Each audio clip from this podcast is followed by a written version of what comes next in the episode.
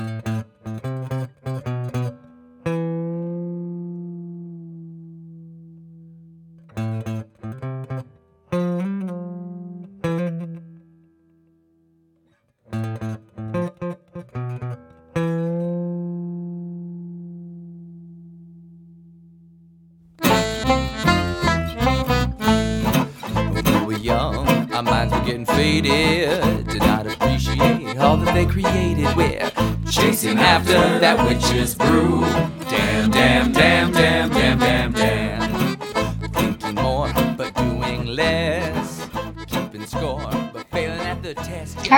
welcome back to another episode of the Mixed Witches podcast.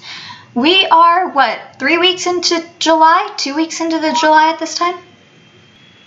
Yeah, Yeah. the 15th. What? Uh,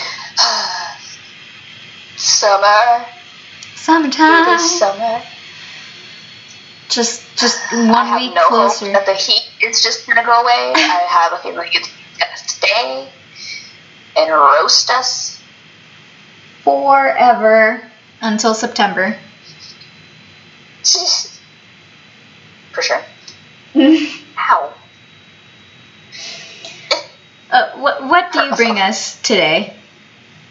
Oh. Uh, well, even though neither of us are very uh, Wiccan, I think it's important to be talking about some figures. Because I already talked about Marie Laveau. I think we're just going to make a thing of it. So, Gerald Gardner, who's obviously right here it says his birthday is June 13th. I remember it happening on Instagram because everybody was talking about wishing him a happy deceased birthday, father of Wicca. So I was like, thanks for the idea. All right. Thanks, Instagram. Thanks, Instagram. So I have his whole Wikipedia bio right here. Well, not the whole thing. I've deleted some of it, but I am going to cherry pick basically because humans live for a long time. so there's a lot of information here. And we ain't got time for that. Also, I know people say he is a controversial figure. Uh, I am just gonna do my best to like, well, not do my best. I am going to be objective and just give information and not give my two cents. Cause a, I hate when people do that. To be honest, I come to when I come to things for information. I'm coming for information. I don't to know how you feel about it. Also, he is a man who is English and Victorian. He's contra like it's sort of uh, it, yeah. implied. Like I think it's easy with our modern sensibilities to think of. I think every old person's controversial. That's what I'm saying. We live in a modern day society where anytime you do any research on anybody, trust and believe it's going to piss you off.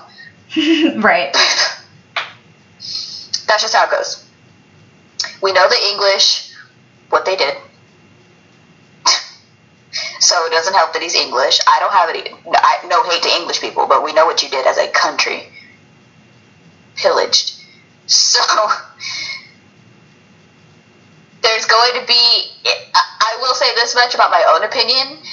Doing this is why I don't feel connected to Wicca. Part of the motivation of doing this is being mixed race means that you spend a lot of time looking at both sides, and it doesn't help that one side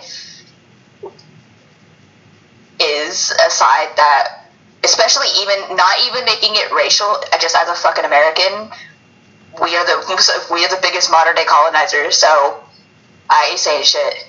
I'm not ignorant. We know what we did. So, doing research on an individual who invented Wicca, which is basically taking stuff from his own culture and everybody else's and making a new religion, really without those people's permission, probably. I mean, it's fine. it's fine. Spirituality is just truth. I mean, That is the thing about religions. Is that they are religions. We make those. I just care about the. I was gonna say facts. No facts, but I I am definitely a person who believes in like everything. So I don't care. Although it would have been cool. This just entered my brain, and now I feel the need to say it. It would have been really cool to learn about Wicca when I took history of religion. We didn't. That would have been cool though. Yeah, that would have. Yeah, it would have. I don't know how Mrs. Lee would have handled it. Fine, because she handled everything else fine. But, like, it would be cool. Anyway. I also think my tune for, not necessarily for Wicca, but my tune uh, is a little bit changing because I am learning some of my spiritual allies, and some of those may be Celtic. And I'm just like, you know, I said I wasn't connected, but that didn't mean y'all didn't choose me. So. Right. fuck what I said because my allies didn't ask. They probably heard me saying that and heard us saying that at the beginning, and like Ms. Breege was just like, "Did I ask?" No. Did Suck it I up. ask your opinion? No. Okay, I'm Celtic. What you finna do about it? Nothing. Absolutely nothing. you ain't finna do shit. Mr. Gerald Gardner was born June 13th, 1884, and he died February 12th, 1964. That really puts into perspective that Wicca is a very modern thing. Not necessarily that I thought here nor there about it, but it's just interesting. The Victorians were wild. I just every time I feel like I learn anything about Victorian history, they were just witches. Was there anybody who was like was there anybody who wasn't digging up mummies, doing seances? They just wanted to do all the dark shit. I'm not surprised they built a couple of religions. Gerald was also known by the craft name Sire? S C I R E? Seer? Sire. He's not here. He can't tell me. He was an author, an am- yeah, an amateur anthropologist, and archaeologist. He was instrumental in bringing the contemporary pagan religion of Wicca to public attention, writing some of its definitive religious texts and founding the tradition of Gardnerian Wicca, which, if you are Wiccan, is what you are practicing. I would say specifically, I don't know you, but most likely that's what you're practicing. Specifically Gardnerian Wicca. But I couldn't necessarily tell you what the other kinds are. I'm still learning. I can't remember any right now, so I'm sure one of us will keep talking about it, and then it'll be like, oh ah, that thing. Brr.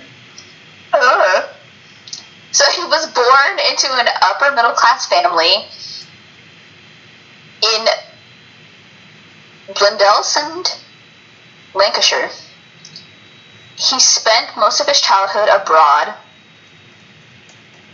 in Madeira in 1900. He moved to colonial Ceylon, which is now Sri Lanka, and in 1911 to Malaya, where he worked as a civil servant. And he developed an interest in the native peoples in writing papers and a book about their magical practices. After his retirement in 1936 from doing that, he traveled to Cyprus and he penned a novel, A Goddess Arrives, before he returned back to England.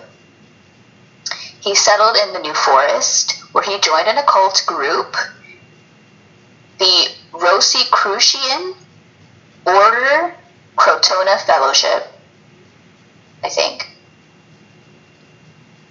through which he said he had encountered the New Forest Coven, into which he was initiated in 1939.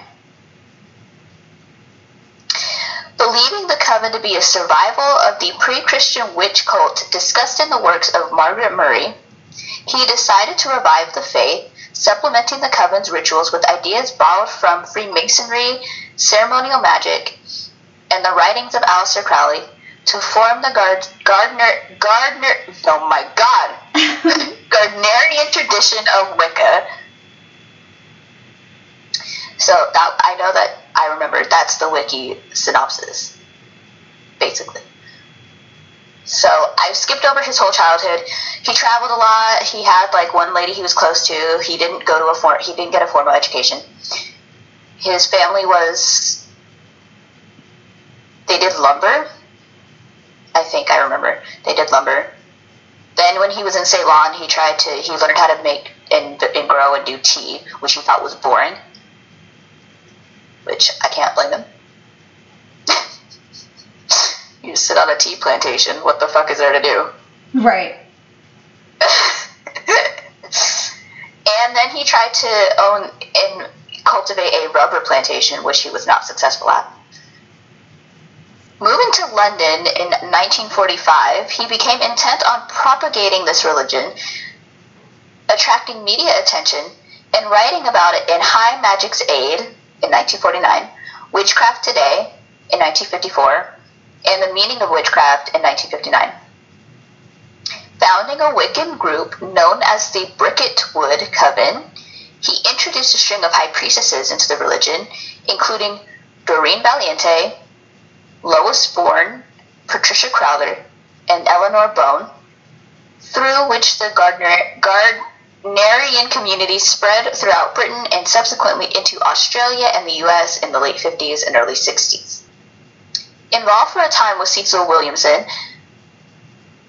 Gardner also became director of the Museum of Magic and Witchcraft on the Isle of Man, which he ran until his death.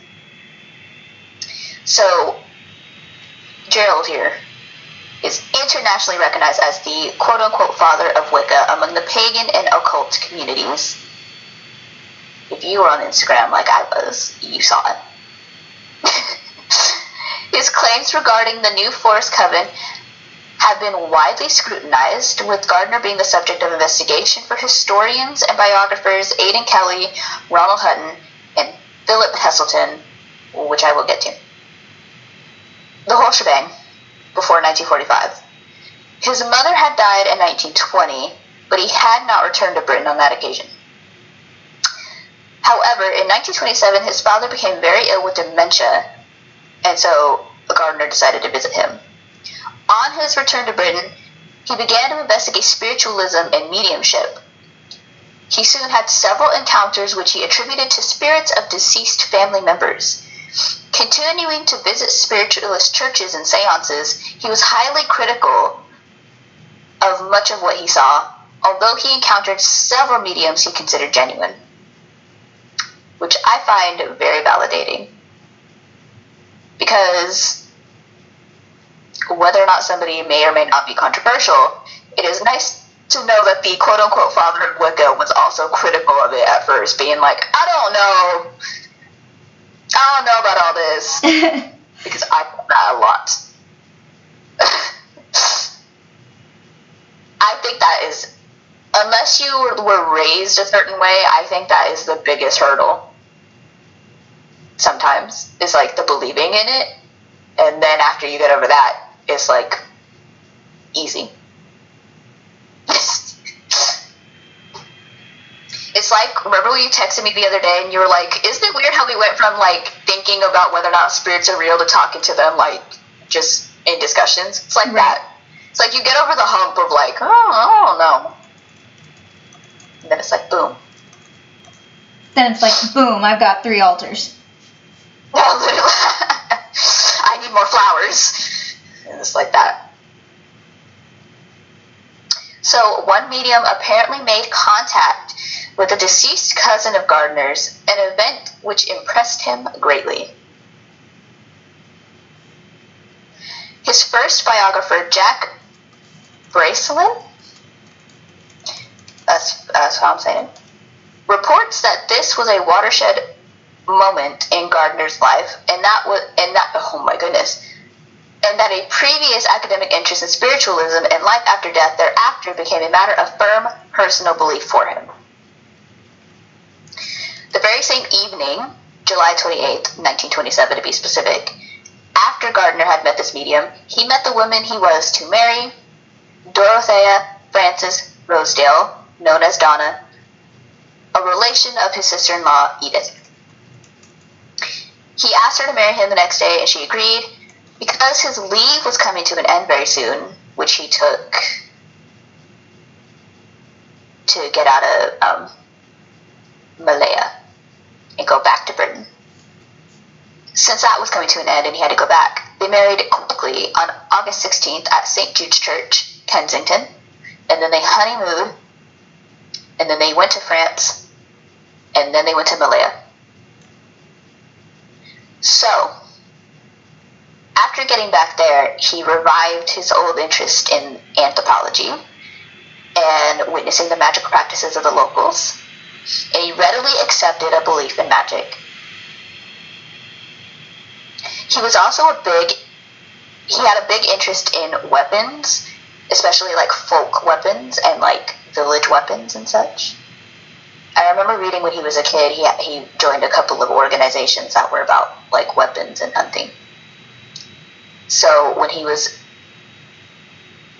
looking at folk peoples and anthropology of these islands, he was also looking at their weapons. Probably trying to dig a lot of those up, to be fair. So he did a lot of excavations in the city of Johor, or Johore, whichever.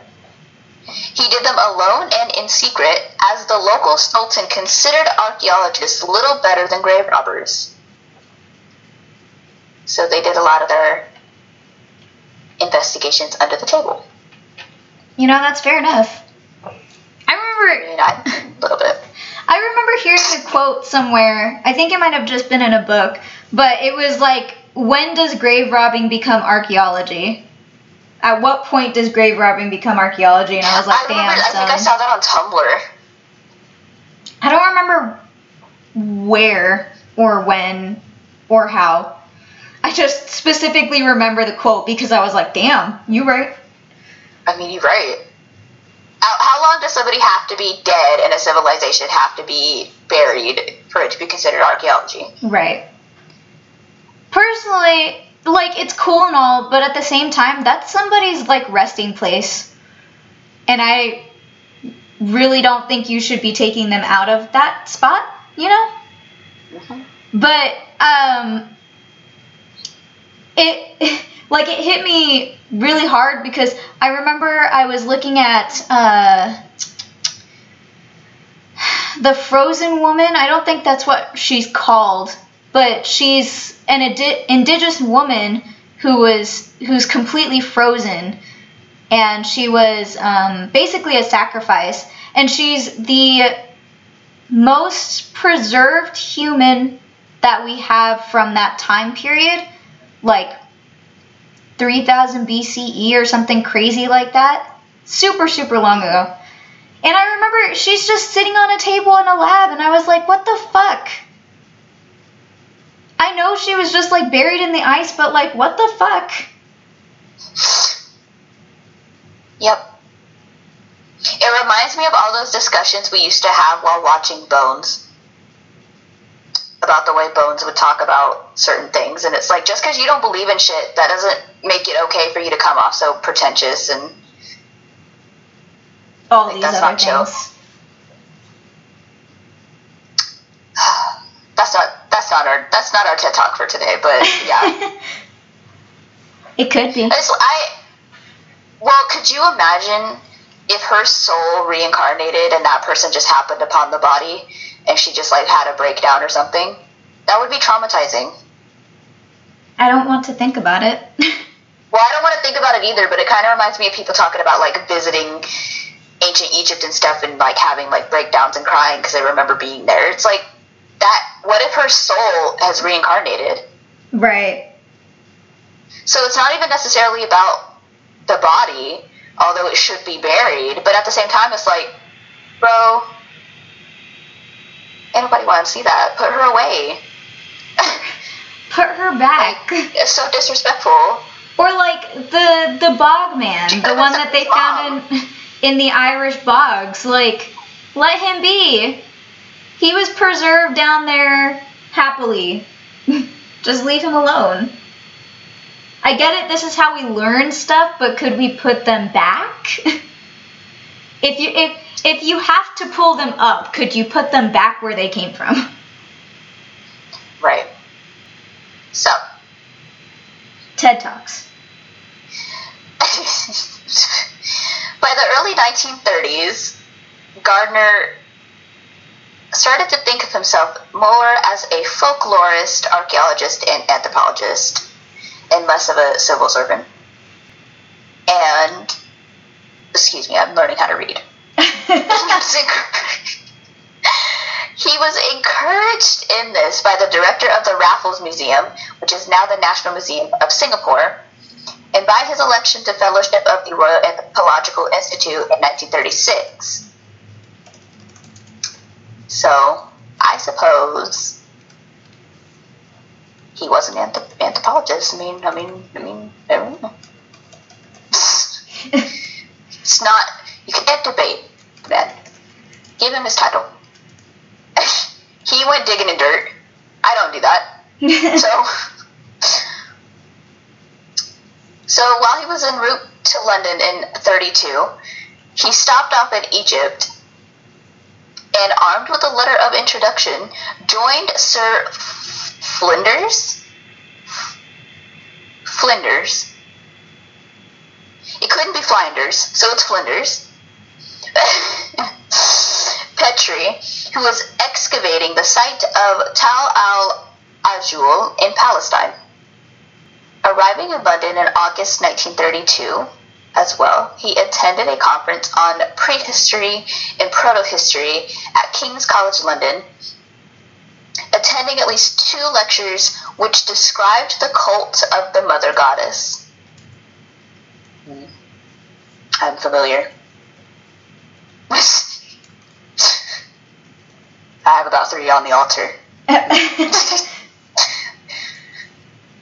He also befriended the archaeologist and practicing pagan Alexander Keiller, or Kyler, whichever, known for his excavations at Avabury, Avabury, lots of words. I'm going to mispronounce a lot of things. I'm sorry.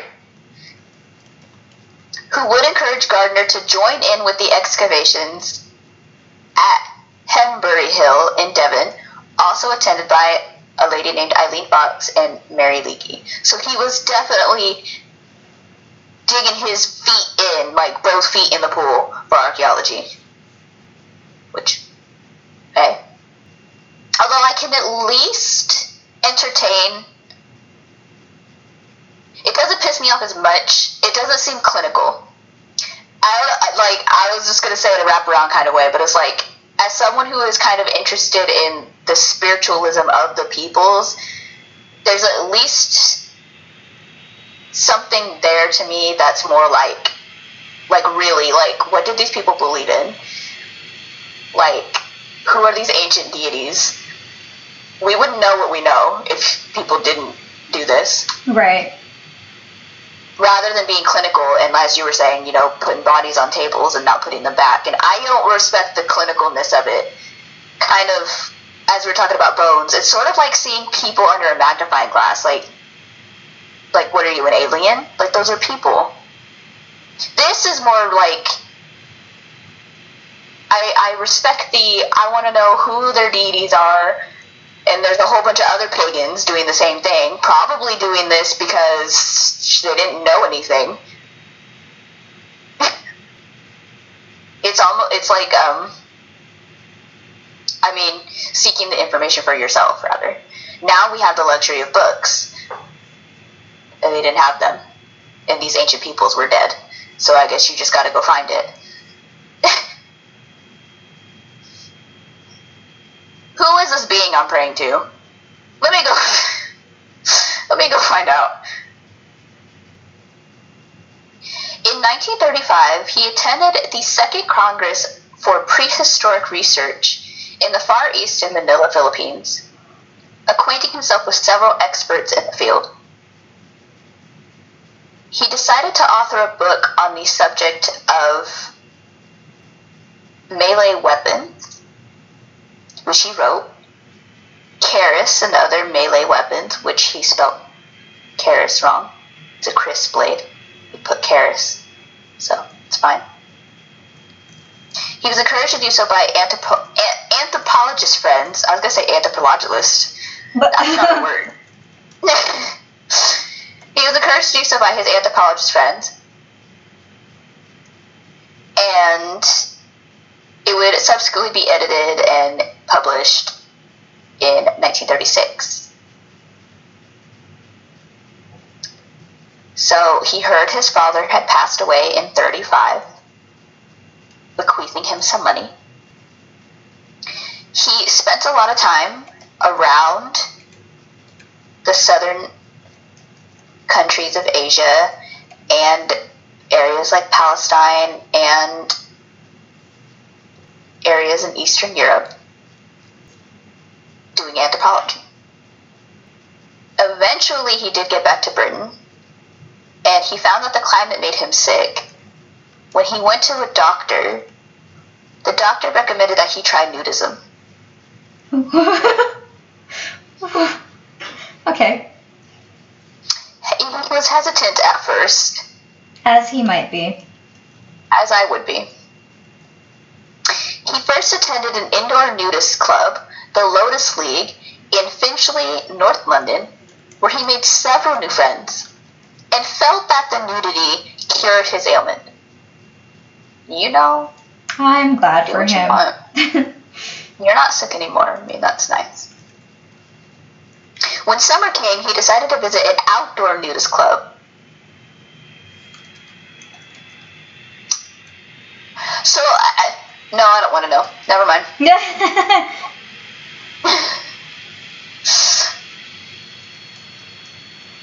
Through nudism, Gardner made a number of notable friends, including James Laver, who became the keeper of prints and drawings at the Victoria and Albert Museum, and Cottie Arthur Burland, who was the curator of the Department of Ethno- Ethnography at the British Museum. So he started to travel once more. In September 37, he went back to London and applied for and received a doctorate of philosophy from the Meta Collegiate Extension of the National Electronic Institute. An organization based in Nevada that was widely recognized by academic institutions as offering invalid academic degrees via post for a fee. I could have saw that coming. A long-winded name like that, you know it ain't nothing. Kudos to us Americans. We'll literally give you a doctorate, doctorate for money. It's not worth anything, but you're welcome. Planning to return to the Palestinian excavations the following winter, he was prevented from doing so when his friend Starkey was murdered. Murdered. You know, off topic, but on topic, I was doing some research on the Nation of Islam, and the creator, four years after he created it, went missing. And I was like, wow, we're just going to gloss over that. oh. He went missing? It- no, you don't go missing. Like, what? I was like, that's. Oh, I guess we just not go talk about it. That's just something else. So,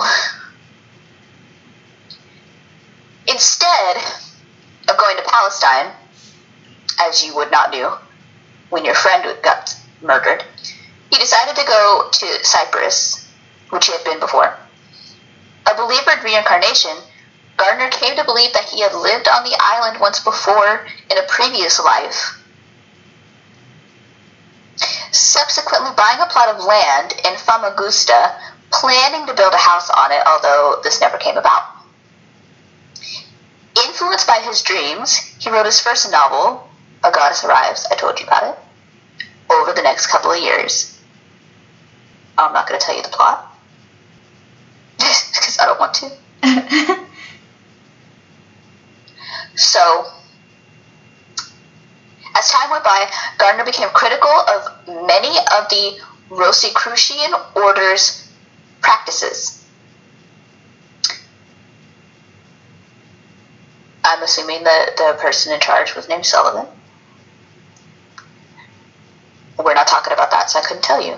But it says Sullivan's followers claimed that he was immortal, having formerly been the famous historical figures Pythagoras, who gave us math. Thanks. mm. Every time I see it, I'm just like, I just, you just gave me PTSD, sir. you just shot me straight back to high school. Just. he also thought he was Cornelius Agrippa and Francis Bacon. I know who Cornelius Agrippa is, but I could not tell you right this second. But I know I know that name. He's and I hate that. Feeling very highly of himself, apparently.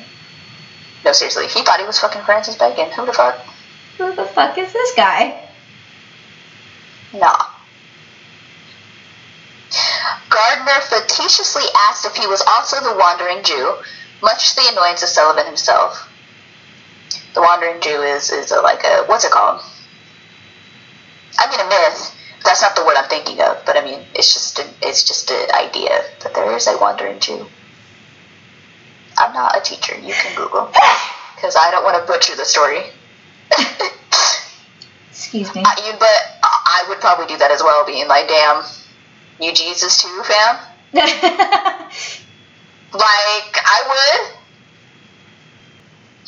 Another belief held by the group that Gardner found amusing was that a lamp hanging from one of the ceilings was the disguised Holy Grail of Arthur. Art, whoa,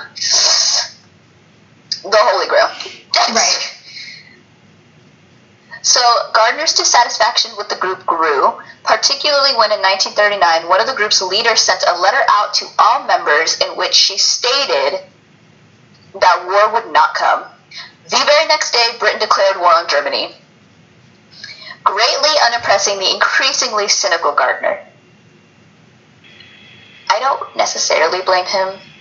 I definitely feel that way about psychics because I believe in psychics, but I don't trust people. So, I'm definitely that person when you hear somebody say something is or isn't going to happen, I'm like side eye and I'm like, okay. I. Then the very next day, Britain declares war, so you know. Gardner was like, meh. Yeah, mm, I don't know about y'all. It's fine. So, alongside Rosicrucianism, Gardner had also been pursuing other interests. In 1939, he joined the Folklore Society. Subsequently, in 1946, he would go on to become a member of the Society's governing council. Although most other members of the Society were wary of him and his academic credentials, as they should have been. He involved himself in preparations for the impending war, joining the air raid precautions as a warden, where he soon rose to a position of local seniority, with his own house being assigned as the ARP post. It is nice to know that he didn't just do a whole bunch of robe wearing and magic. robe wearing. War, as you should do. As you should have would have done. Also, I already told you he had an interest in weaponry. So. He became very fond of some of the members of the Rosicrucian order, even though he didn't like the group itself and the philosophies. In particular, he grew close to Edith Woodford Grimes, being invited over to her home to meet her daughter, and the two helped each other with their writings. Woodford Grimes probably assisting Gardner in editing A Goddess Arrives prior to publication because he had no formal education and he didn't spell very well. Oh. I'm sorry, I read before I spoke and I was shocked. um, according to Gardner's later account, one night in September 1939, they, being the woman and her daughter, they took him to a large house owned by old Dorothy Clutterbuck, a wealthy local woman, where he was made to strip naked and taken through an initiation ceremony. Halfway through the ceremony, he heard the word Wicca, being male, and Wicce, W I C C E, being female. And he recognized it as an old English word for witch. Oh. I went, oh. he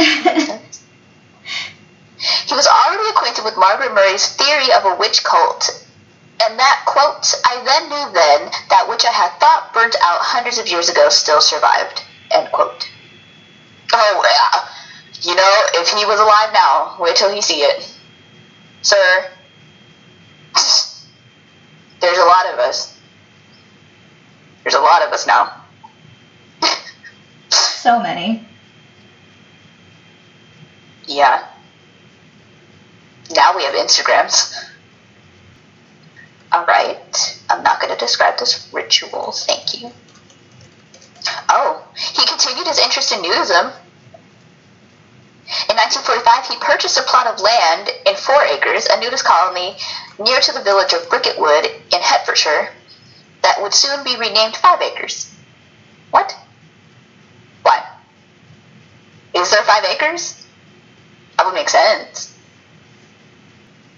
It makes sense though why um, the garden uh, gardener tradition, Gardnerian, Gardnerian, why that tradition of Wicca has more is um, has more like sky clad stuff in it.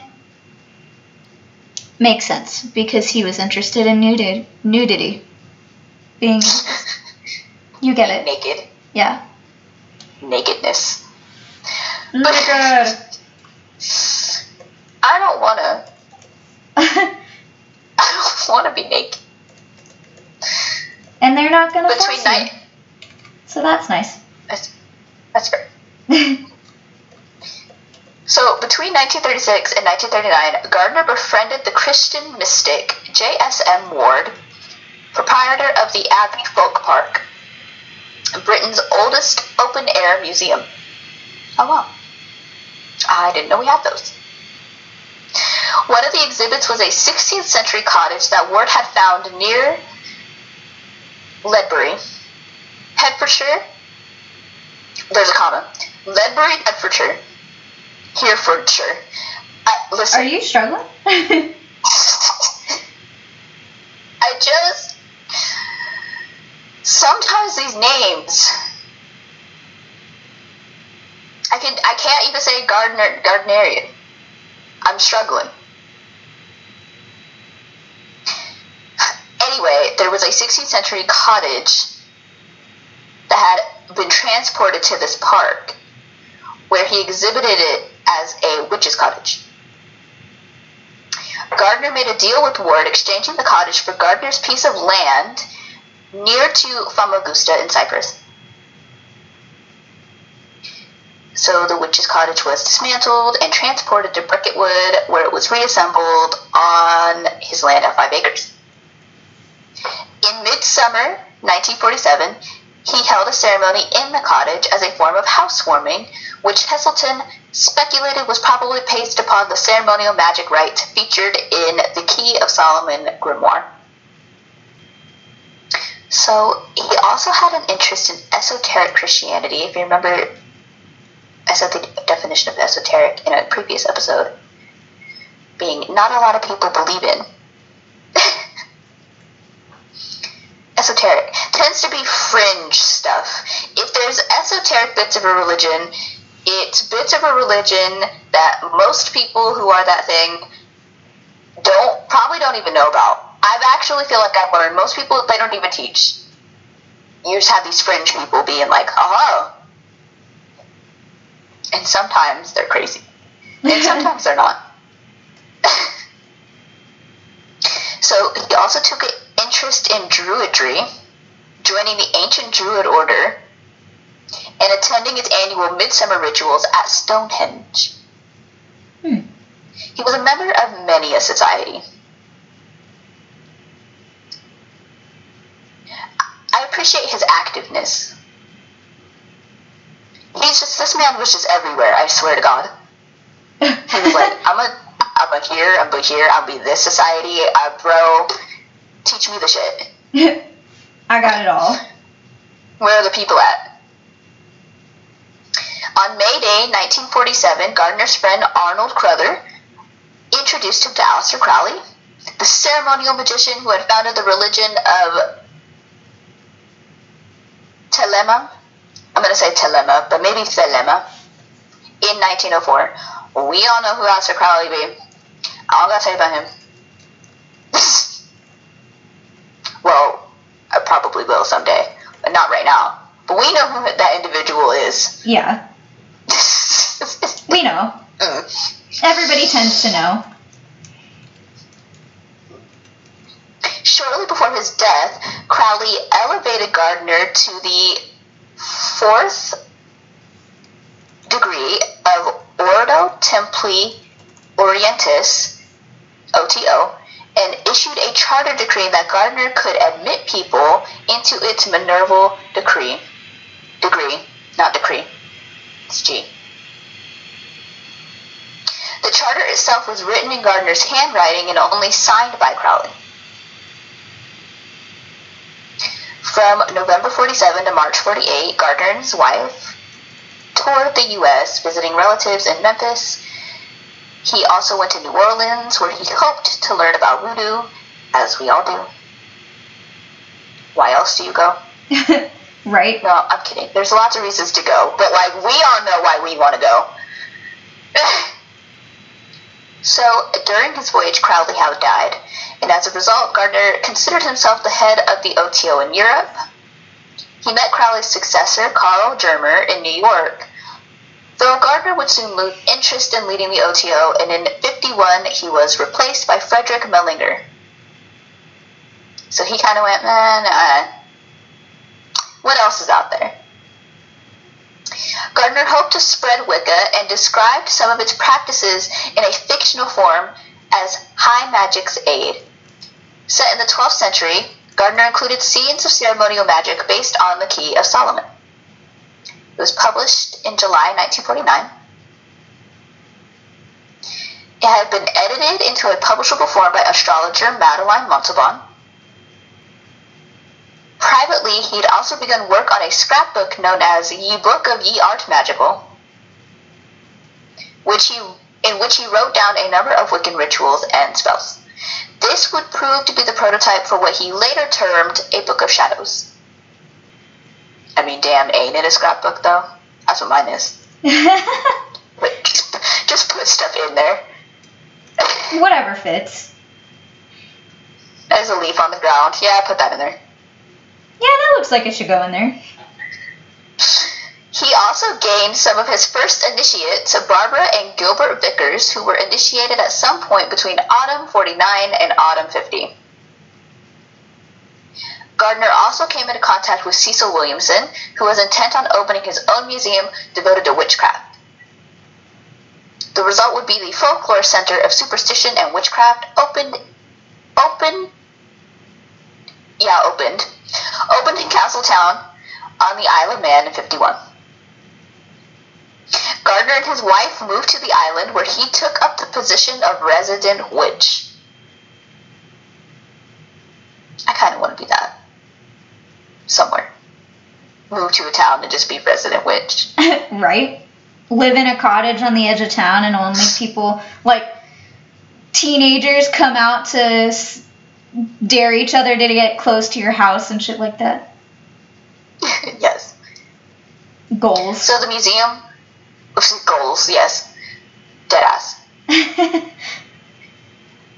The museum was not a financial success, and the relationship between Gardner and Williamson deteriorated.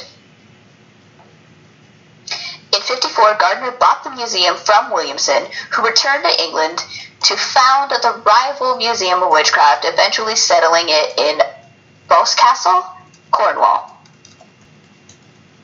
Gardner renamed his exhibition the Museum of Magic and Witchcraft and continued running it up until his death. Also, he still had asthma. He would have to flee to warmer climates during the winter so he could breathe. So he'd go to like France or Italy. Which, growing up in a valley, as we did, I understand. It'd be hard. In 1952, Gardner had begun to correspond with a young woman named Doreen Valiente. She eventually requested initiation into the craft, and though Gardner was hesitant at first, he agreed that they could meet during the winter at the home of Edith Woodford Grimes. Valiente got on well with both Gardner and Woodford Grimes, and having no objections to either ritual nudity or scourging, she was initiated by Gardner into Wicca on Midsummer 1953. Okay, I know I'm not like a staunch Wiccan. I would like to start remembering stuff better though. Like, how do you plan these things? Like, okay, we're doing this this midsummer. We're gonna do this one this midsummer. Like, bro, I barely remember it's coming. I barely remember my birthday's on the way. Let's be real. Valiente went on to join the Bricket Wood Coven. She soon rose to become the high priestess of the coven and helped Gardner to revise his Book of Shadows and attempting to cut out most of Crowley's influence. Good on you, Doreen. she said, uh, How about take we that part out. In 1954, Gardner published a nonfiction book, Witchcraft Today, containing a preface by Margaret Murray, who had published her theory of a surviving witch cult in her 1921 book, The Witch Cult in Western Europe. In his book, Gardner not only espoused the survival of the witch cult, but also his theory that a belief in fairies in Europe was due to a secretive pygmy race that lived alongside other communities, and that the Knights Templar had been initiates of the craft. You know, that reminds me of that video. Did you just send me that video of somebody seeing that that pixie or whatever? Yeah, That's what that just made me think of. last night. Yeah. Not a fan. I would be shocked and scared. Alongside this book, Gardner began to increasingly court publicity, going so far as to invite the press to write articles about the religion. Many of these turned out very negatively for the cult. One declared, "Witches, devil worship in London!" exclamation mark. And another accused him of whitewashing witchcraft in his luring of people into covens. So you mean people have been saying this from jump? Cool. Gardner continued courting publicity despite the negative articles that many tabloids were producing and believed that only through publicity could more people become interested in witchcraft, so preventing the quote unquote old religion, as he called it, from dying out. Well, I actually don't disagree. I mean, how else are people going to find out? They do say bad press, good press, it's all good. As long as it gets people attention. I'm not a Satanist, but sometimes things being formed negatively catch my attention, and then I get curious. And you're just like, what the fuck is that? So, I mean, all press is good press. Because then you find out it was all not true, and then you're like, oh, okay, this isn't bad at all, actually. In May of 1960, Gardner traveled to Buckingham Palace, where he enjoyed a garden dinner in recognition of his years of service to the Empire in the Far East. Soon after his trip, Gardner's wife Donna died, and Gardner himself once again began to suffer badly from asthma. Just seemed, well, it just wasn't his year. In 1963, Gardner decided to go to Lebanon over the winter. Whilst returning home on the ship, the Scottish Prince, that's the name of the ship, on February 12, 1964, he suffered a fatal heart attack at the breakfast table. He was buried in Tunisia, the ship's next port of call, and his funeral was attended only by the ship's captain. He was 79 years old. Old You know, you always had this like perception of people dying really young, but Marie Laveau lived for a long time, and he was 79. So like, did we? I mean, 79 is not like old, old, old, but like he was 79. Yeah, it's it's older than some people. he lived a life yeah. through. No, through. There's no R. Just no. Though having bequeathed the museum all his artifacts and the copyright to his books in his will to one of his high priestesses, Monique Wilson, she and her husband sold off the artifact collection to the Americans to the American Ripley's Believe It or Not organization several years later. Ripley's took the collection to America, where it was displayed in two museums before being sold off during the 1980s. Gardner also left parts of his inheritance to Patricia Crowther, Doreen Valiente, Lois Bourne, and Jack Bracelin, the latter inheriting the Five Acres Nudist Club and taking over a taking over as full-time high priest of the Bricket Wood. Several years after his death, the Wiccan high priestess Eleanor Bone visited North Africa and went looking for Gardner's grave. She discovered that the cemetery he was interred in was to be redeveloped, so she raised enough money for his body to be moved to another cemetery in Tunis, where it currently remains. He only married once, to Miss Donna. And several who knew him made the claim that he was devoted to her. Indeed, after her death in 1960, he began to again suffer serious asthma attacks. Despite this, as many coven members slept over at his cottage due to living too far away to travel home safely, he was known to cuddle up to his young high priestess, Dayonis, after rituals. I mean, I'm not shocked. What can you do? That's what old men do. I didn't say it was okay. I just said that's what they do. Just, mm. There's a difference. it took me an hour to do that stupid fucking quiz. Jesus. I've been doing my homework this whole time. But yeah. Don't mind me. Those who knew him within the modern witchcraft movement recalled how he was a firm believer in the therapeutic benefits of sunbathing. I too enjoy some sunbathing. He also had several tattoos on his body depicting magical symbols such as a snake, dragon, anchor, and dagger. In his later life, he wore a heavy bronze bracelet denoting the three degrees of witchcraft, as well as a large silver ring with signs on it which represented the, his witch's name and the letters of the magical Theban, sure, Theban alphabet. So, that must have been nice. Nice, expensive, probably. According to Bricket Wood Coven member Frederick Lamond, Gardner also used to comb his beard into a narrow barbage, or barbiche, a goatee. It's a goatee. Gross. And his hair into two horn-like peaks, giving him a somewhat demonic appearance. That is the picture. That is how it looks on uh, the wiki. So, It just hey, whatever he wants. That's your choice. That is your fashion fashion choice. For sure. You know, on the one hand, you could you could be like, see, it is demonic. On the other hand, it could just be taking the piss, and I can't fault him for that. He's like, "Oh, they want they want sa- Satanists? Okay."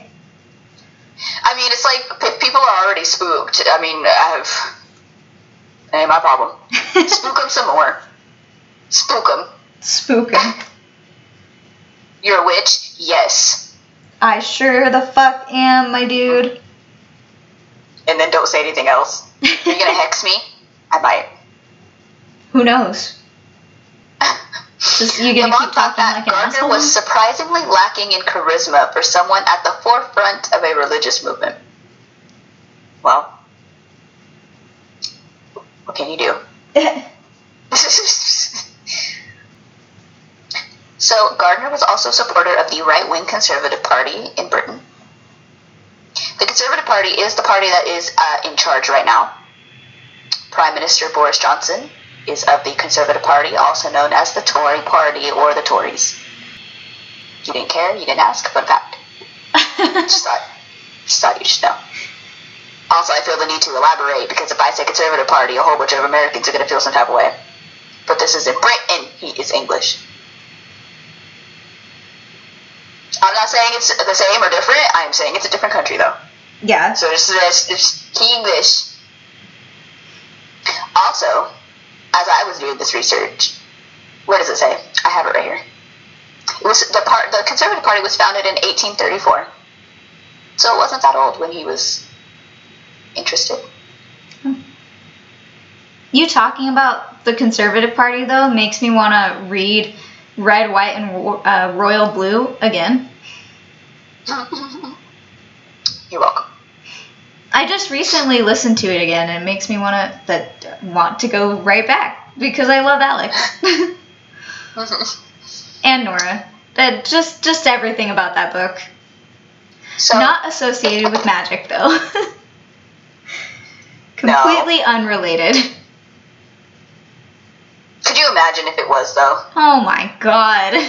The closest thing it has to it is the fact that June likes to throw stones into his backpack sometimes. Like crystals and shit. Oh, same. I want to be that friend, kinda. Same if my brother was that much of a dumbass. Fair. Valiente further. Yeah, I was reading to make to see what I was gonna say. Valiente further criticizes Gardner for his publicity seeking, or at least his indiscretion. After a series of tabloid exposés, some members of his coven proposed some rules limiting what members of the craft should say to non members. Mr. Gardner just was out here saying shit.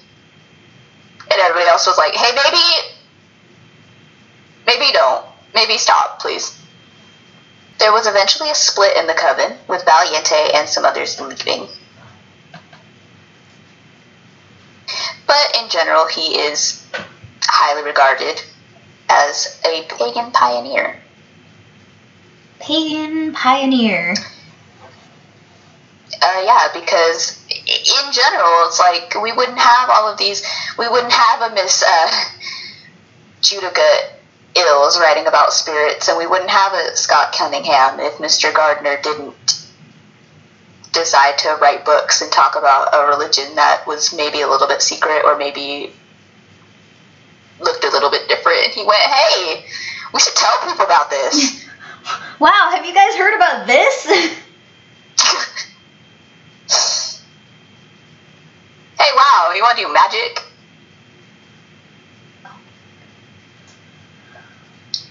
It's also a fun fact that, as I said, he died in 64. A lot of this happened in the modern period of time. A lot of these people are still alive. I think that's crazy. Not that they're still alive, but that. but I suppose you do all this religious research and everything's like ancient, ancient Greece, ancient Egypt, and the things in Wicca are old. But Wicca itself is like, bro, the pioneers are still alive. Like, some of these people are not even dead. right. That's crazy. It's not that old. It's a little baby. Some of these peeps still be alive. Or there are people alive who knew these people. Like, not like great, great, great, great, but like knew these actual people, Right. even if they aren't alive, and that's crazy. Like people alive studied under these people. Right. so he is considered the father of modern day Wicca, and I have a list written down of his collaborators and some of the people he worked with because he didn't do it alone. So consider this like history of Wicca part one. to be continued. So that's him. If you are a Wiccan, this is very important that you know. I mean, you're going to do studying. Do studying. That to me can be the sucky part if you want to adopt an ancient pantheon, because how the hell are you supposed to figure out who did what and what was what and whatever? You can't. We don't know anything. We haven't dug up enough stuff. I find myself a cousin of envy. I was going to say envious, but not that degree, but I do find myself a little bit like, it must be nice to be Islamic. You know, from you just you just all the information is just like you don't have to go very far. But for but for some of us, it's like, what? How am I supposed to know about these Celtic deities? We don't know anything. Nobody ever wrote Wow. down anything. Nobody said, "Yeah, I'll, I'll, I'll think about this." Like literally, I could only do so much research on Aphrodite. We only know so much. hmm.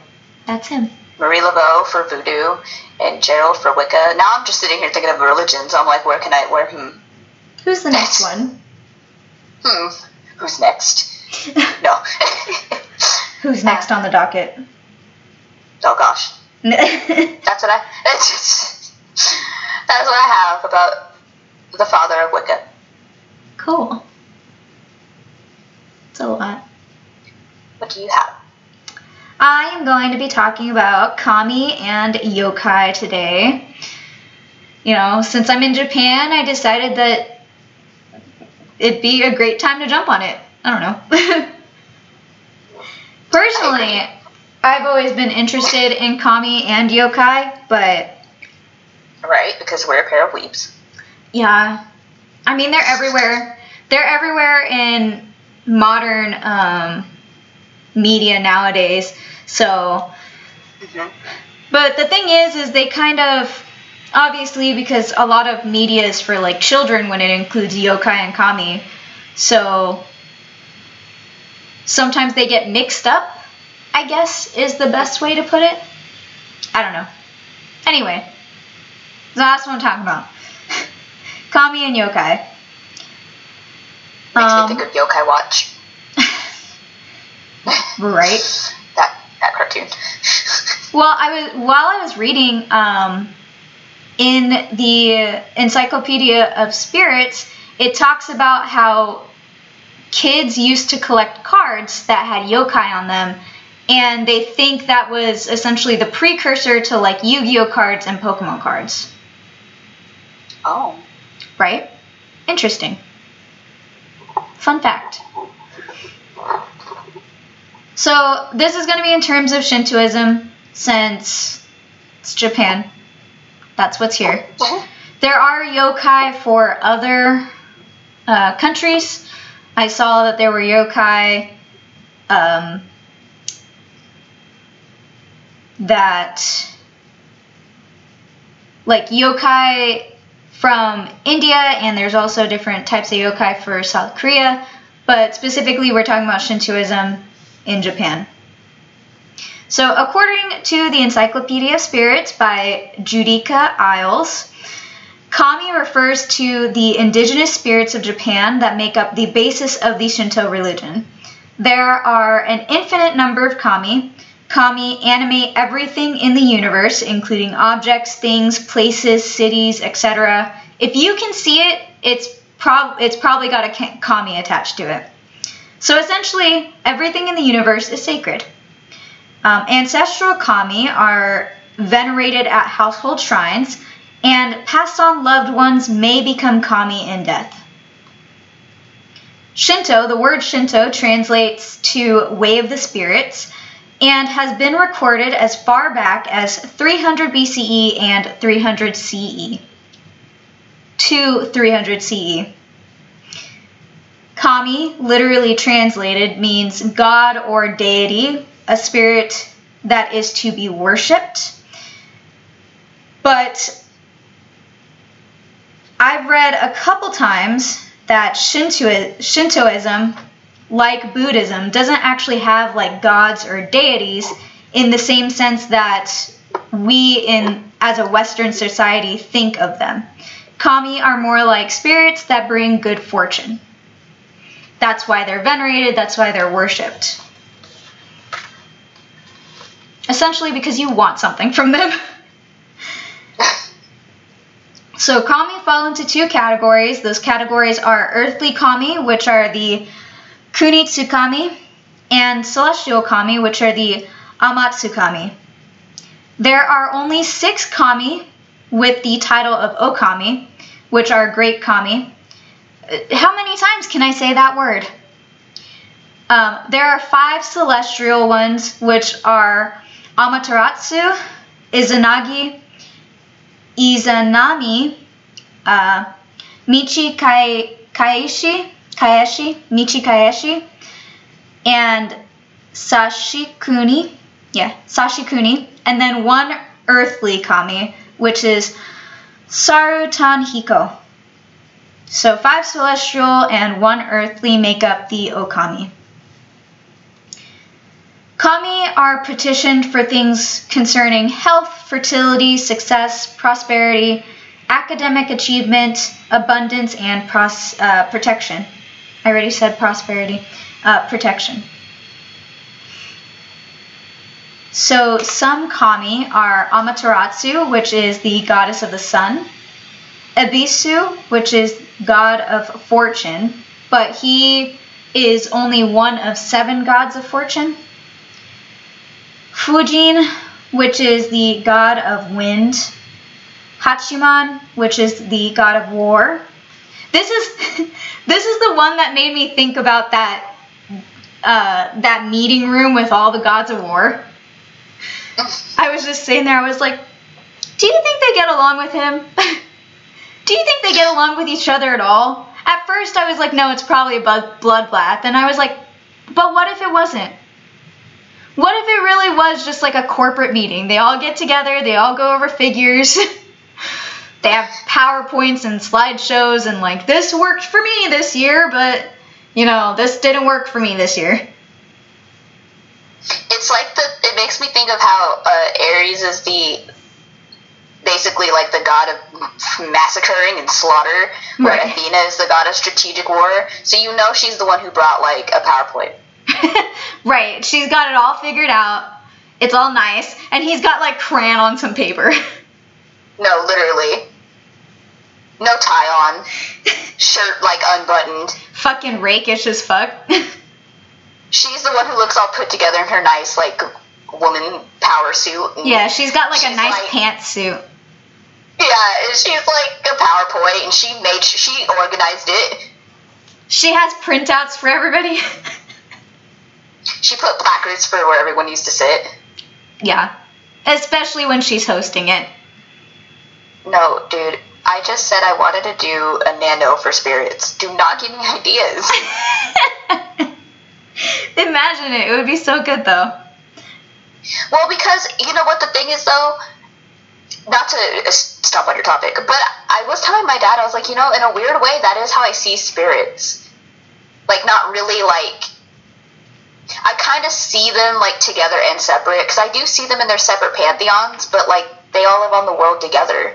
So they would know wouldn't they know each other or like like I kind of think of it as like your spiritual allies and they, it could be a mix or like I don't know. I kind of see it as a weird sort of conglomerate type thing. Right. They would at least be aware of each other. Well, I assume like I that's what I assume. I assume so. That's what makes sense in my brain. right. and I, and I was saying, uh, or kind of like how spirits can like even be one but have multiple names across multiple cultures and such. And I was like, it's all like fluid. Right. It can mean whatever you want it to, to be honest. My dad's over there just nodding his head like, mhm. Yeah, yeah. I'm just like, yeah, I'm a crazy person. I know it's okay. Just. but in a weird sort of way, that is kind of how I see it. Like, I don't know, do they do that? Could you imagine all the love goddesses getting together? It would look like a, you know, those movies where women would be like getting their nails done and stuff and gossiping. That, That's that's what I just thought. I thought it would be like a salon. yeah. Like Hera would have like a tea party kind of situation going on, and Aphrodite's would be like a sleepover. I feel like what all the Earth mothers are having like a picnic. yeah. They they go They all out for bread. a nice walk to talk about how things are going. All of the goddess, all the gods that are like Dionysus, that are like alcohol based and like whatever, they just throw a rave. They show up at a bar together. No, literally. What if this happened like once a year? Every type of god got together with each other's type.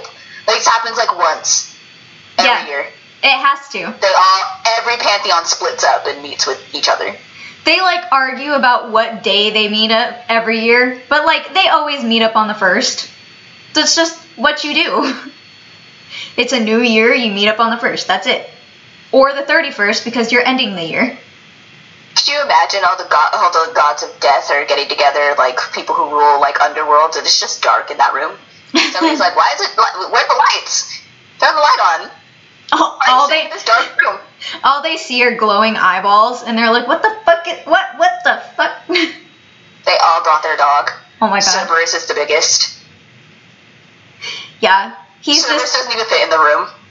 Cerberus is literally like a cute pit bull. And nobody nobody can tell me otherwise.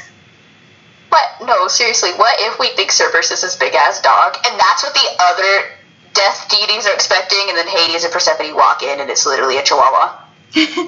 well, so I was wa- my mom sent me this video, right? Uh, this TikTok, and this lady, she was like, I don't know what she was doing. She was doing a skit essentially, and uh, she was like, everybody always thinks that Cerberus is this big pit bull, but you can't do that. Pit bulls are just way too sweet. No, no, Cerberus is. He's a giant three headed chihuahua. And I was like, oh my god. Oh, literally. It's gotta be that. It's like a chihuahua the size of a Great Dane. Oh god. Oh god. uh, Jesus. Yeah. That'd be so good though. It would. but like, you know, there's like this one outlier god, and what does he do? Like, he's just chilling off to the side, like on the side of the pool by himself. He's like, whatever. I'll tell have to get myself what I did this year. All the gods that don't belong anywhere specific all get together and have their own party. It's a pity party. Yeah. Like they have little noisemakers, and every time somebody walks in, they just blow. They just blow one.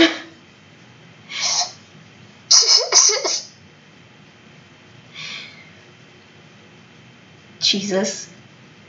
I've got ideas now. Anyway, God, I know. next we have Inari, which is the god of rice and agriculture, and is often thought to be a fox because they don't have any images of Inari, but anytime like all around Inari's shrines, wherever there is an Inari shrine, it's just inundated with fox statues. So that's why they think Inari is a fox god. Um, Izanagi and Izanami, which are the first man and the first woman. Tsukuyomi, which is the god of the moon, and Susano Susano no Mikoto. Susano no Mikoto. That's a lot. Um, which is the god of sea and storms. So before I go on to yokai, I want to talk about the word Mononoke because I was informed Mononoke is not just a word. And then I read up on it. So Mononoke can be used to refer to any type of spirit, um, but it's more for a spirit that possesses things. So it can inhabit inanimate objects, and they live near shrines, temples, and cemeteries. And they have prankster inclinations. These types of spirits can be exorcised, which in my head means there's types of spirits that cannot be exorcised. but those weren't specified. This one was. So, yokai.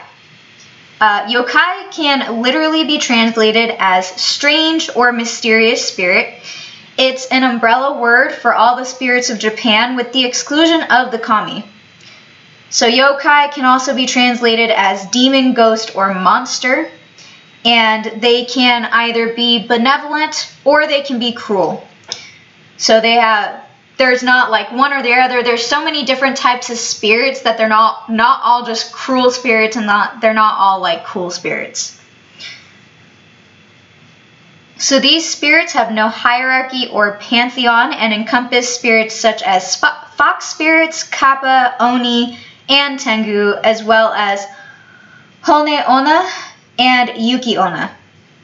Some can be nice and others cruel, like I already said.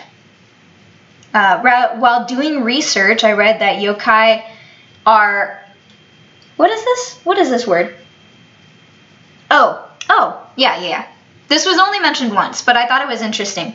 It said that yokai are kami that have not been cleansed, which is why that they're kami, or not kami, why they're yokai, which is considered a like evil spirit, but it's not really.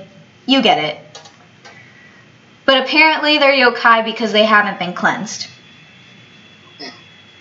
Um, while kami bring about good fortune, yokai tend to bring about bad fortune. And there's also a specific study of yokai, and that is called yokai gaku, which is essentially uh, yokaiology. So. So some types of yokai include Tsukumogami, which uh, these are ordinary household objects and appliances that have been animated on their 100th birthday. So generally they're benevolent and pleasant unless mistreated. And then they'll, if they're like thrown out or broken, it says that they'll uh, hunt you down and, and mm. come to take their revenge. Kasaobake is a possessed umbrella. Sagari is a hanging horse head. I was not happy to read that. Hone Onna is a bone woman. Baku is a nightmare devourer. Uh, Yuki Onna is a snow woman. Kitsune is a fox spirit, so this is where the nine tailed fox spirit comes from. Um, but those are the most ancient and the most rare kinds of fox spirits. So for each tail that a fox has, it marks a hundred years that that spirit has been alive, with nine being the maximum amount of tails that it can grow.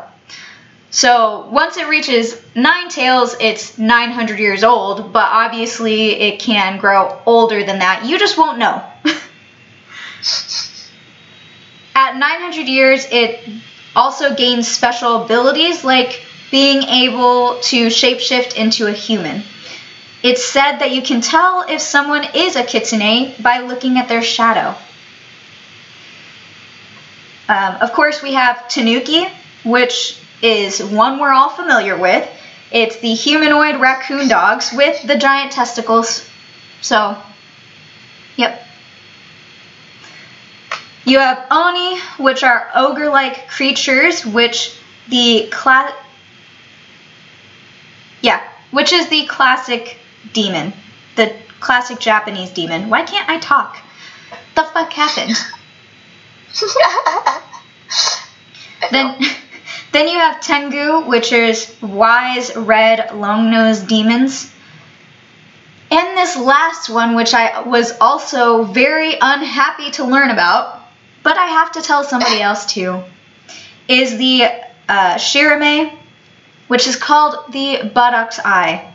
And this is because this yokai has an eye in place of its anus. I was not happy to read about it. I was not happy to see a picture about it. And I don't want to know. There's a picture. There was a picture. I don't want to know what that person or spirit did to end up like that. Just thoughts. I don't want to know. No, no, no. no, no, no. So just like the kami can display bad behavior, the yokai can also show good behavior. And just like with any other cultures, deities, or spirits, um, those two sentences were supposed to go together. just like with any other cultures, deities, or spirits, the uh, the yokai can show good behavior, the kami can show bad behavior. Greeks are the easiest and quickest way to explain that. As we all know what the different gods have done to each other and to mortals. On top of that, while kami are most often worshipped in shrines, not all shrines were built for the kami. Some were built to worship the yokai to keep them from disturbing human life. So, yeah, they're kind of like uh, two sides of a coin. And I find that interesting. But that's what I have. I didn't write down too much because I kind of want to eventually go in more in depth on some of the kami and some of the uh, yokai. So that's what I have for now. What kind of media did you bring?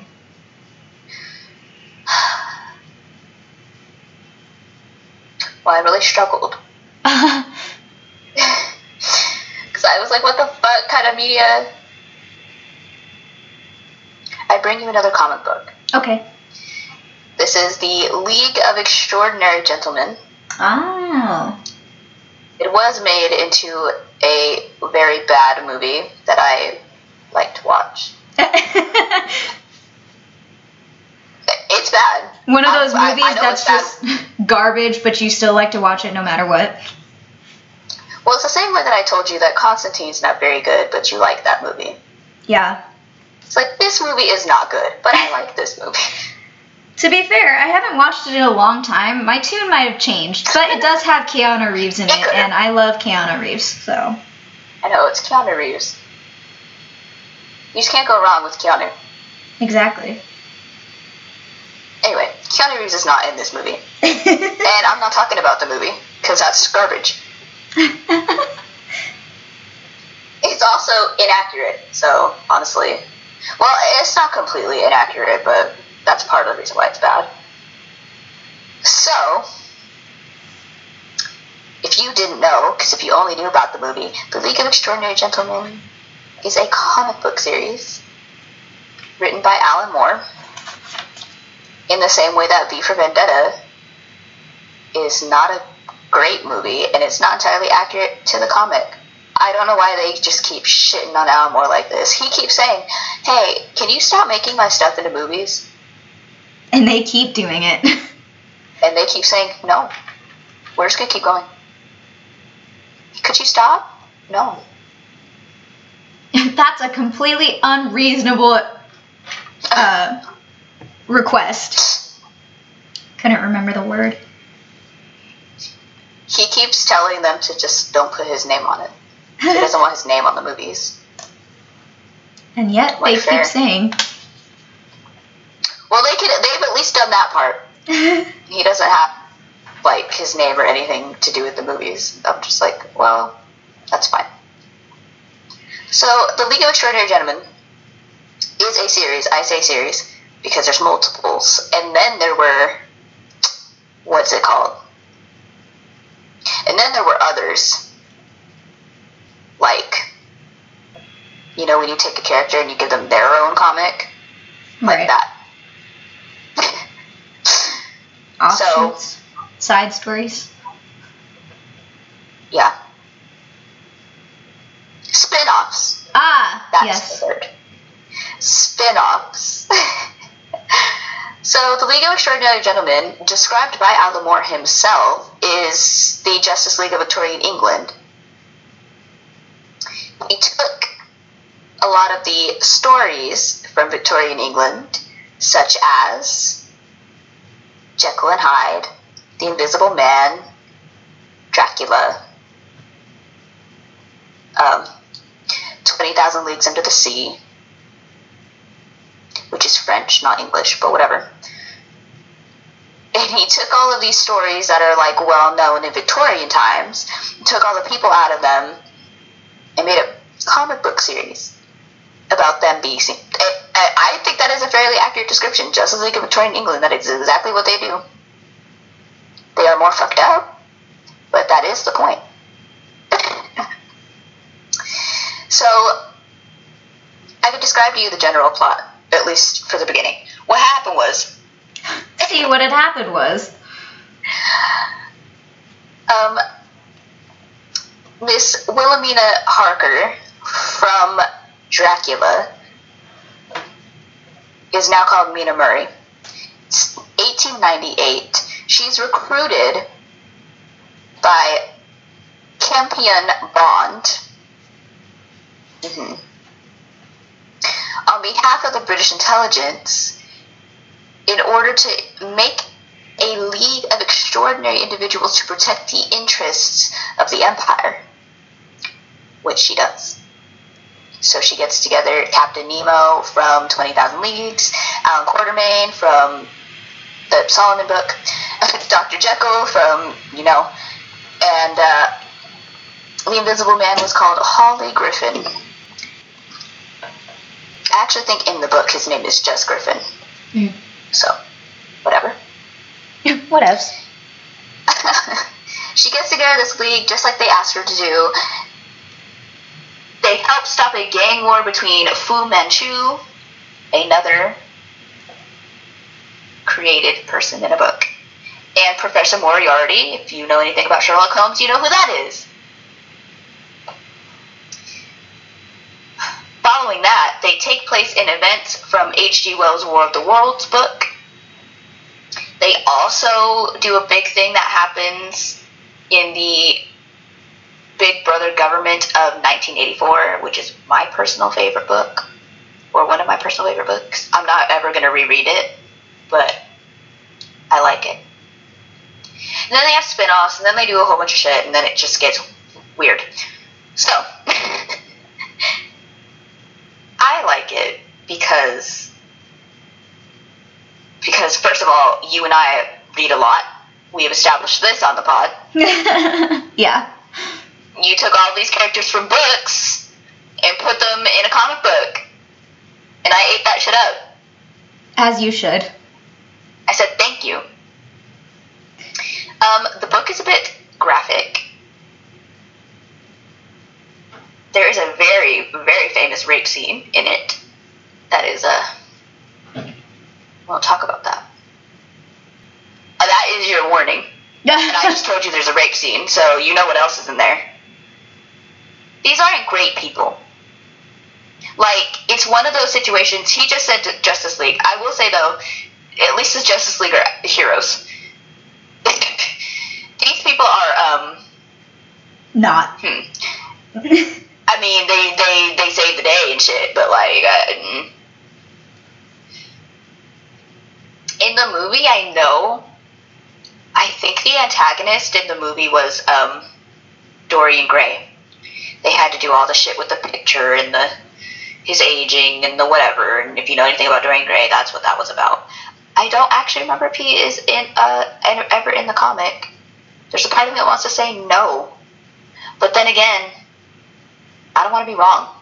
so maybe I don't fucking know. But that's what was in the movie. That was the villain in that. You know, I think picture of Dorian Gray, and they had to do mm-hmm. whatever. It's very also it's also very steampunk, and the movie was also very steampunk.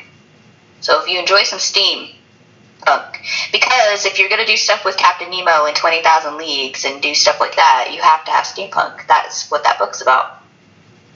That's not what it's about. But Jules Verne did. That's what he is known for.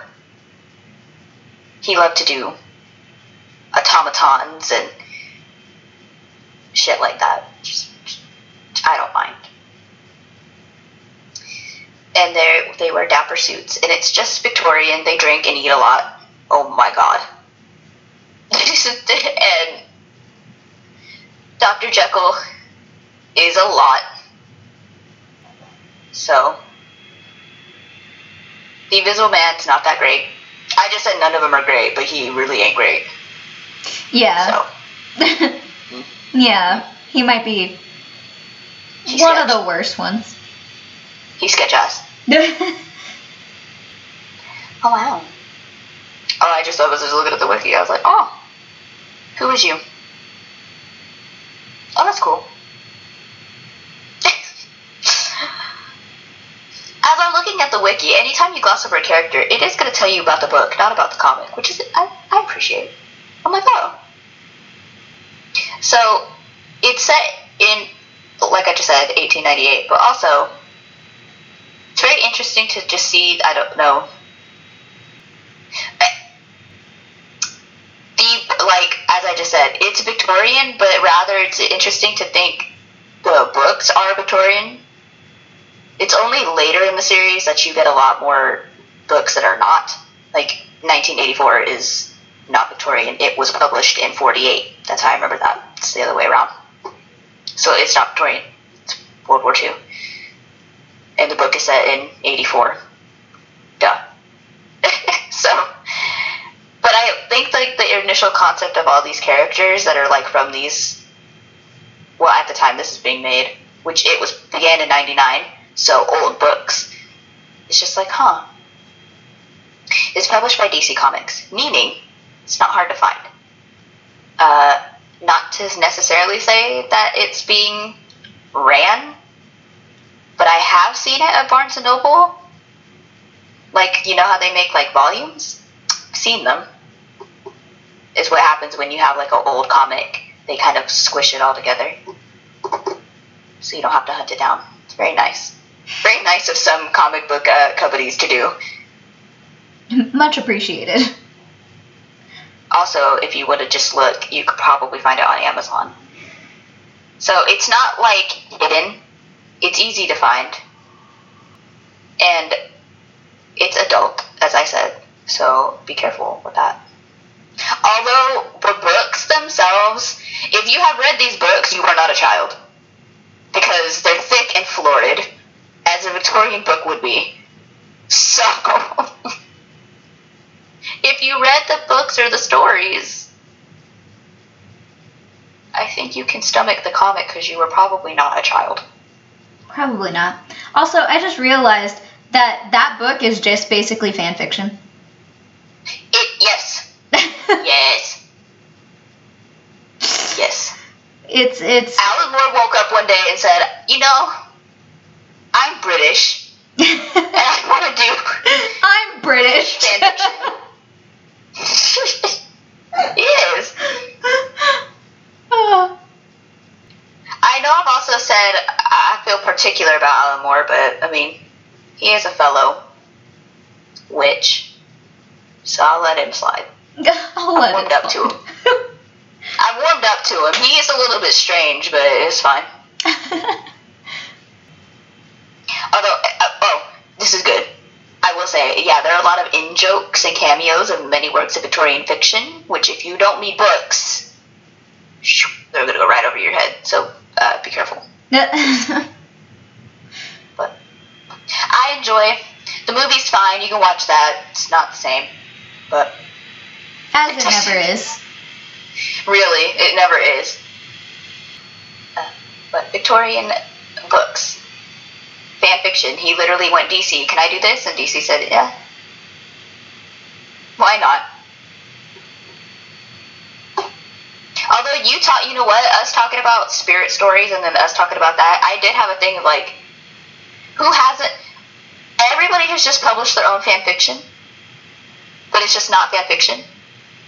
Because anytime we're talking about spirits, I do think of Percy Jackson. I'm like, dead ass, that's fan fiction. Greek fan fiction.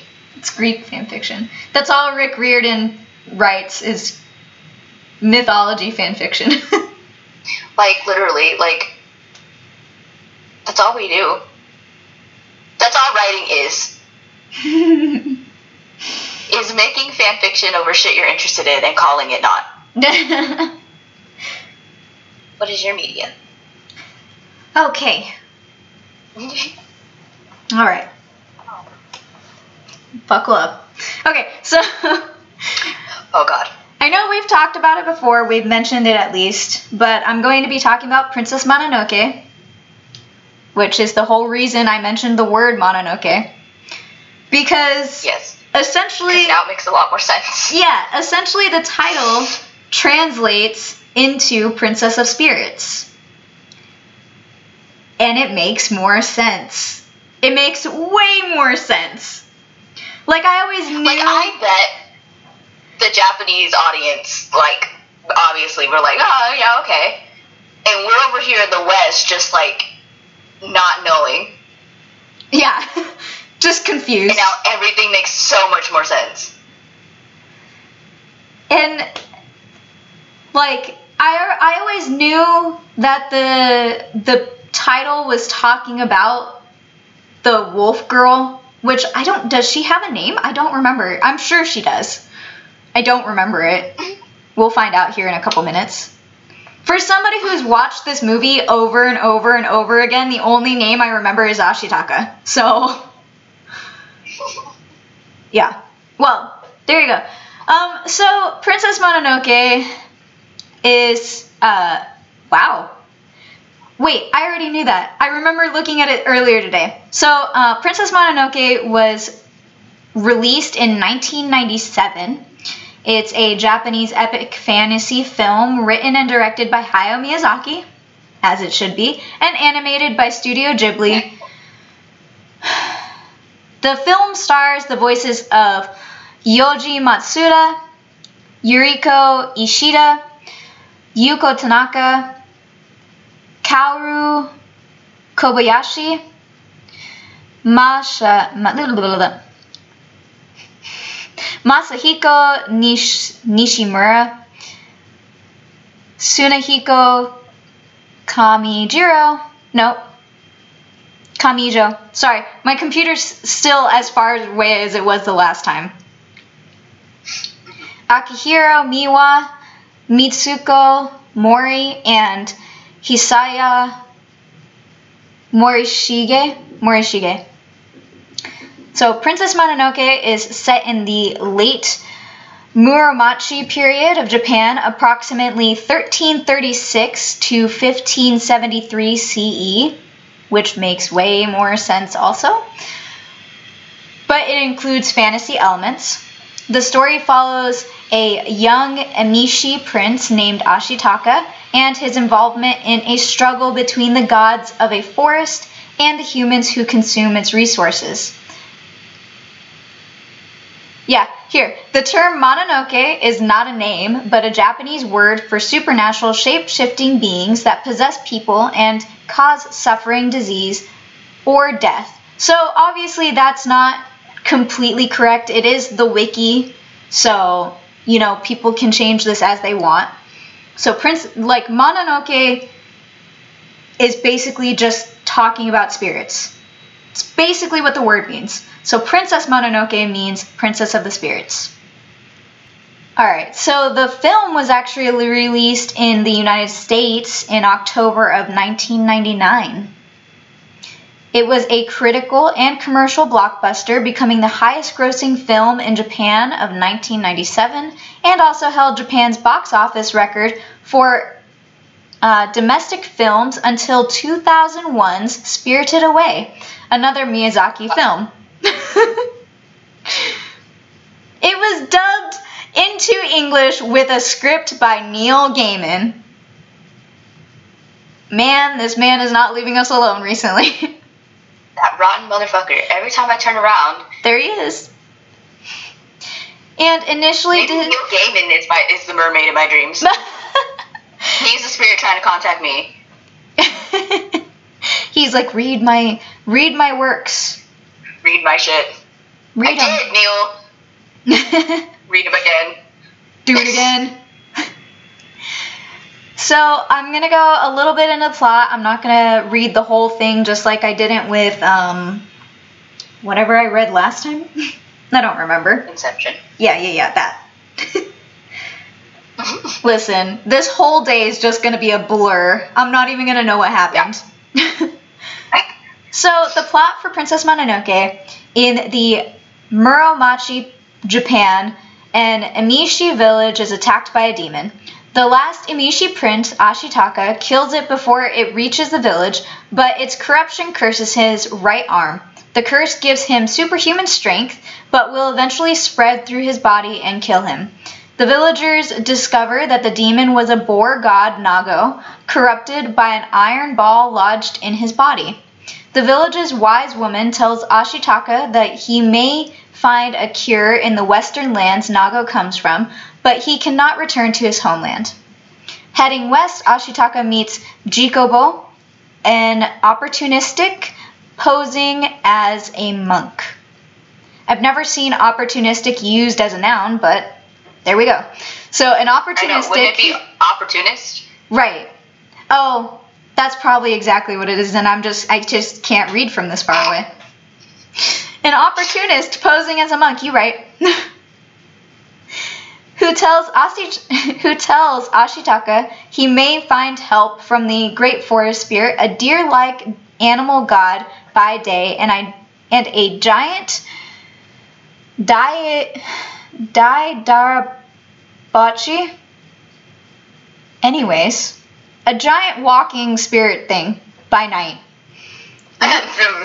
And and we literally mean giant like it he It's sure an- is that. Yeah, it's a normal normal normal air quotes deer. This deer has a human face, okay? It's not normal. Anyway, by day and What then like with these animals with people faces? I don't know. and then at night it turns into a person shaped thing and towers over the treetops. So literally a giant. Yeah. Spooky as fuck. Spooky. Oh, that's what her fucking thought name is. Anyways, nearby nearby men herd oxen to the town of Tataraba, which is Iron Town, uh, led by Lady Eboshi, and repel an attack by a wolf pack led by the wolf goddess Moro. Riding one of the wolves is San, a human girl. In Iron Town, Ashitaka learns that Eboshi built the town by clear cutting forests to claim iron sand and produce iron, leading to conflicts with the forest gods and Asano. A local daimyo. Daimyo. What is daimyo? Uh, they were feudal lords. There you go. Okay. Makes more sense. So, Irontown is a refuge for social outcasts, including lepers employed to manufacture firearms. It was one of these guns that wounded Nago. Eboshi explains that San was raised by the wolves and resents humankind. San infiltrates Iron Town to try and kill Eboshi, and then Ashitaka stops her, and so on and so forth. That's how he meets her. That's how the whole love interest blooms, and I love it so much because she's fucking badass. Yeah. And then the the emperor, like uh, the opportunist that they talked about in the beginning, goes to Irontown and what's it called? Like petitions Eboshi to use her guns to help him kill the forest spirit because the emperor wants to live forever. And he thinks that by taking the head of the forest spir- spirit will be the way to make him live forever. Because apparently the spirit the forest spirit's head grants immortality because that's how that works. Point being is Ashitaka finds out about this, like gets wind of it and is like, "No, you can't fucking do that. You're to fuck everything up. You've already fucked everything up." And of course, they don't listen to him because they're like, oh, he's just, you know, some dumb indigenous. Ignore him. And they go right along their way. And instead of being like when they spoiler alert, not spoiler alert because we all know how movies work, they do cut off the forest spirit's head. They manage that. And instead of being a spirit, a life-giving spirit, he becomes the god of death. Because, you know, that's the same it's the same coin. You have the you have the spirit of It's life the same as how Apollo is a healer, but also releases plagues. Exactly. So the the forest spirit becomes uh, the death god and then starts just killing fucking everything. And Ashitaka has to go. Ashitaka employs San, and they have to go fucking save the world because somebody was greedy and wanted to live forever. And the other person Uh-oh. wanted to get paid his like weight in gold or something. And that's Princess Mononoke. It's honestly, I was gonna say honestly, it's a really good movie. No, you already know it's a really good movie. Honestly, it's super spook at times. So Yeah, it is. if you get easily creeped out by like gods and um, not kind of If you human want- mutilation, just don't watch it at say- night. It's one of those things, like, I think we get so used to spirits looking a certain. Okay. Not to say we get so used to spirits looking cute, but I think people cannot handle spirits looking the way they should. Right. Case in point, I just. When we talked about psychopomps, I told you what Azrael looked like. Because angels in paintings look a certain way, but the Old Testament says angels look a different way. And uh, Uh, quite a different way. sometimes when you tell people that, they don't want to hear it. And it's like, I'm sorry. I'm sorry to ruin your hopes and dreams. I know you don't. I mean, fair. Well, they're still spirits and they can manifest however they want. I'm sorry that you don't want them to look spooky, but maybe they're spooky. Like, I like them spooky. No, no.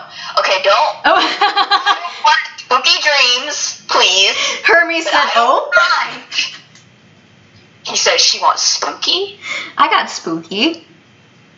No, that's Hecate. Hecate's like, you like spooky. No, no. I, I don't want nightmares. Can I do? Let me preface. Sometimes spirits are spooky. That's okay. Yeah. And they often are in Hayao Miyazaki movies. Like, I think we've talked about Spirited Away already. Or maybe we haven't. I don't remember. Oh my god. I think we did. But Spirited Away is one of those movies. Like, some of the spirits are cute, like little soot sprites and stuff like that. Some of them are cute. Some of them are not so cute. Like the dragon that she helps the first time. Yeah. Man, animals with human faces, not a fan. It, this isn't necessarily spooky, but a little bit. But it always reminds me of like Howl's Moving Castle when Howl is so hot and then he becomes a black bird person. You're just like, no, Howl, no, no, no. the stress. That's the bird person. That's what she's gonna look like. I wouldn't mind if you looked like Howl, I mean, like Lady Howl. I mean, bird Um, person Howl. Never mind. I mean, if anybody looked like Howl, I'll, I'd come at I'm not me. opposed to Howl. I am not opposed. Neither was Sophie. Neither was Sophie. He's a snack. I don't know what you want.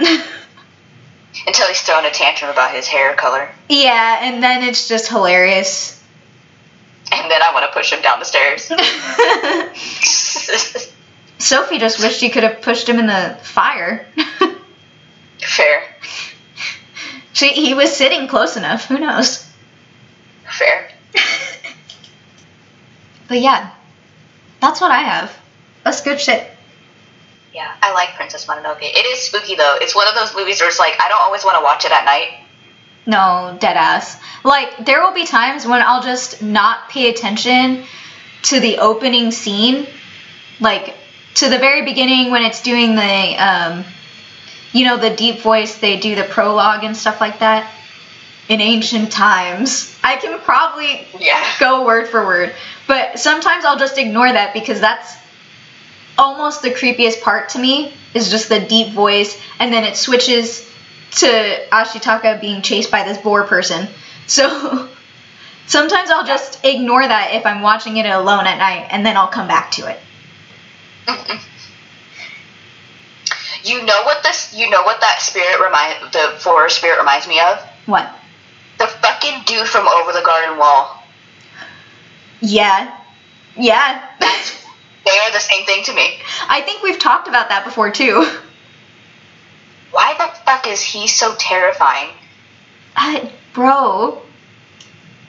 Bro, I don't know. It is super What is creepy it? though. I need cartoons to stop with that. I need cartoons to stop with the really scary. Iconography. Really? Yeah, like. I mean, I even hate like Bill from fucking Gravity Falls. And he's not he's not creepy. He's he reminds me of Excalibur, but still he is creepy. Dead ass. He reminds me of Excalibur too. He he, I'm so glad you said that. he makes me want to punch him. I fucking hate it. reminds me of Excalibur so much and I hate Excalibur. Fool. I fucking can't. Don't start that again. Fool. Jesus. But yeah. Oh, I haven't watched the second season of Hilda, but there's something in Hilda too that reminds me of the forest spirit a little bit, and I can't remember what it is. Ugh, It's been so long since I we like watched Hilda. it. I know. It's such a cute kids show. Oh. Kids shows, man. These Some- cartoons.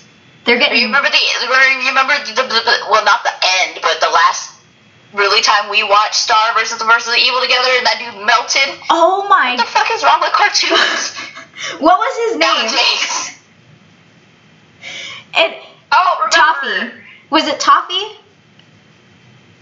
I think so. It, it was a sweet. I think it was toffee. But either way, yeah, we were it's just we were just watching it, and then he started to melt, and we were like, "What the fuck is going on?" We had been up for like 24 What? hours.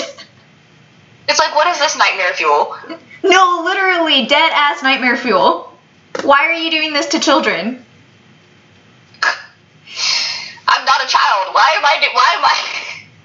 Why are you doing this to me?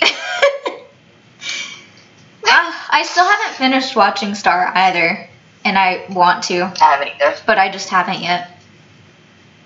I've seen some stuff. Like Yeah. I'll see something every once in a while, and I'll be like, no, no, no, no.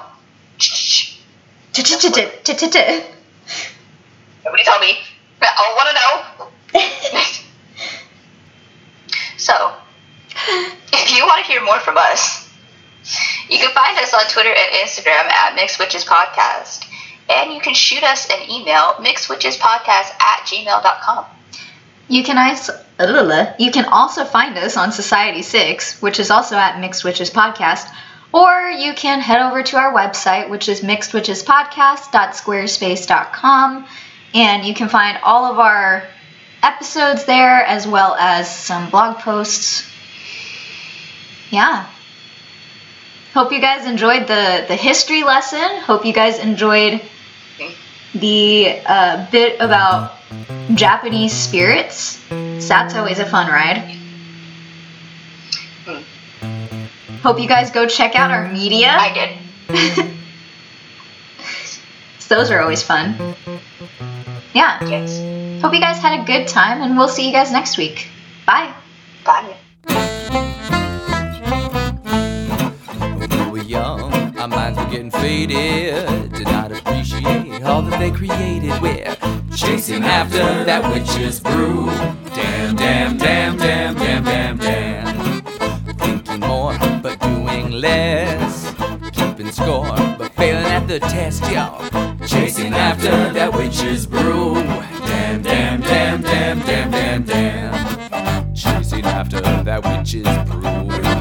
You got nothing better Cause you're sailing down easiest street again. Damn, X marks the spot, or is it Oh, Getting high then feeling so low, chasing after that witch's brew. Damn, damn, damn, damn, damn, damn, damn.